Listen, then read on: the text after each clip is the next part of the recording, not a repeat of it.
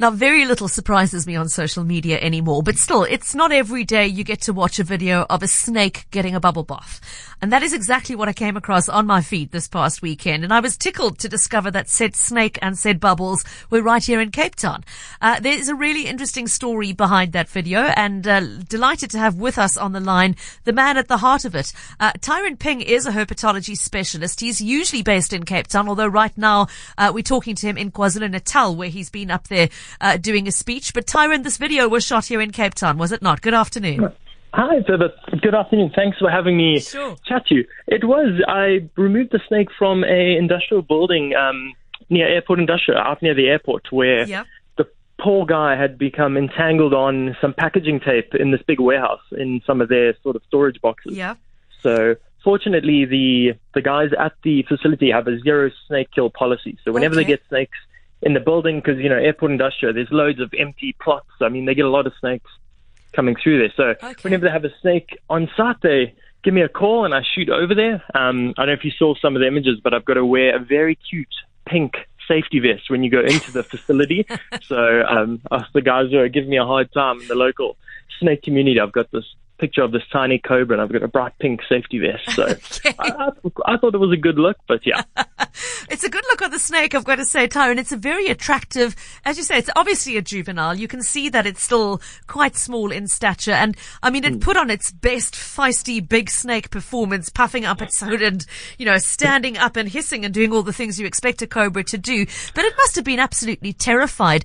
Uh, I mean, just to describe to listeners who haven't seen the video, which we have tweeted, by the way, at Cape Talk, um, the snake was literally stuck, wrapped up in the packaging tape, which you can imagine holds boxes together. And, I mean, Tyrone, it wasn't just about getting it out of the warehouse environment. It was potentially in danger of injury. Thankfully, you got it before that happened, though, I believe. Yeah, I was really fortunate that the guys had noticed it. It was actually um, last Monday, so they had noticed yeah. it. Just obviously the snake probably would have come through on the weekend, you know, when the workers and, and the factory was sort of on a on a go slow. Yep. And yeah, the snake had obviously tried to climb in between the boxes, you know, looking for little a mouse or a little lizard or something like that, and it became entangled in the box. That was the easy part. You know, I just sort of cut the excess tape off the box and then I popped the little snake into my snake bucket, where I then had to take it home. And that's when the difficult and the dangerous part comes in, where you've got to obviously gently remove this, you know, it's that box tape. So it's high, yeah. it's really sticky. So you carefully have to remove the tape. But if you just pull the tape off the snake, the scales will actually come right off the snake. So yeah. you essentially rip the skin off the poor snake, which you can't do. So what we do is you go to the cupboard, get your best uh, olive oil or whatever oil you've got at home, and the oil actually cuts through the glue. So, of course, then what you have is a, a snake covered with oil, which is not good for any animal.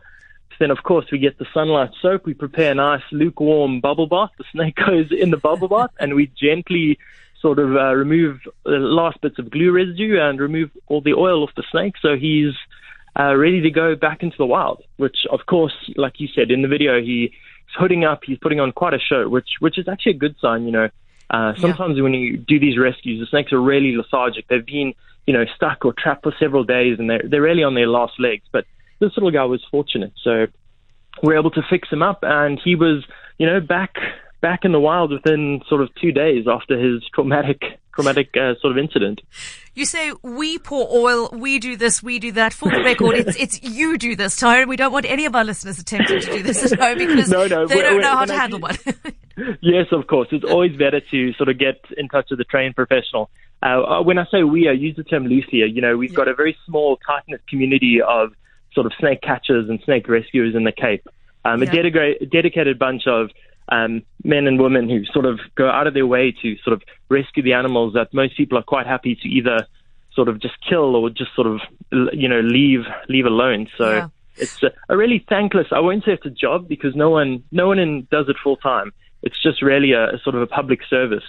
How did um, you get involved do. in this, Tyrone? I mean, have you just been fascinated by snakes um, all your yeah. life, or what yeah, led to it? Pretty, Pretty much. That's how it all started. I mean, growing up in K Z N, you know, snakes and, and reptiles were never in short supply. You know, you could just go out the back, back, back garden and, you know, yeah. there's a, a green snake in the tree, or there's a frog, you know, sort of under the bush. So it's never been in short supply. So I think I just picked it up from a really young age. And mm-hmm. as I got older, it got progressively worse. You know, I went from catching harmless little slug eaters and, and house snakes to, you know, showing my, my mom pictures of, oh, look, I just caught a big black mamba. So, I mean, give, give my mom a hard time growing up. But, um, you know, it's it's just part of it's part of the package deal, you know.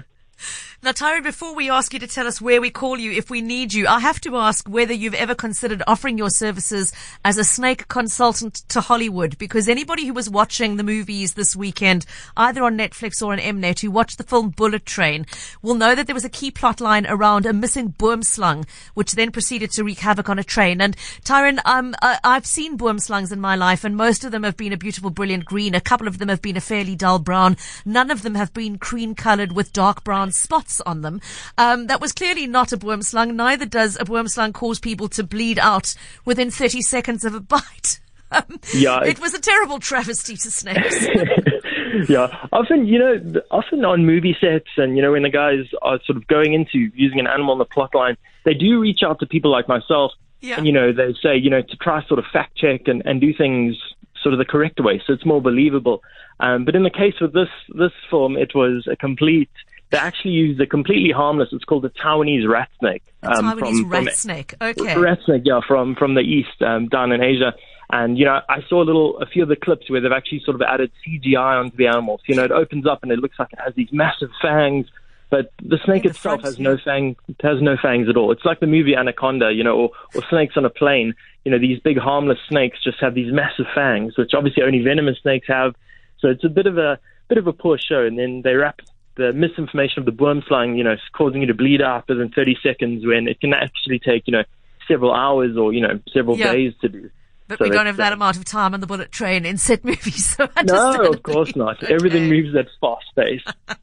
Well, I think there is a career in there for someone like yourself. Tyrone, more seriously, um, once you're back in Cape Town and back in the business of rescuing snakes locally, if somebody does find one and wants to do the planet-friendly, snake-friendly thing and get it safely removed and released, how do they get hold of you?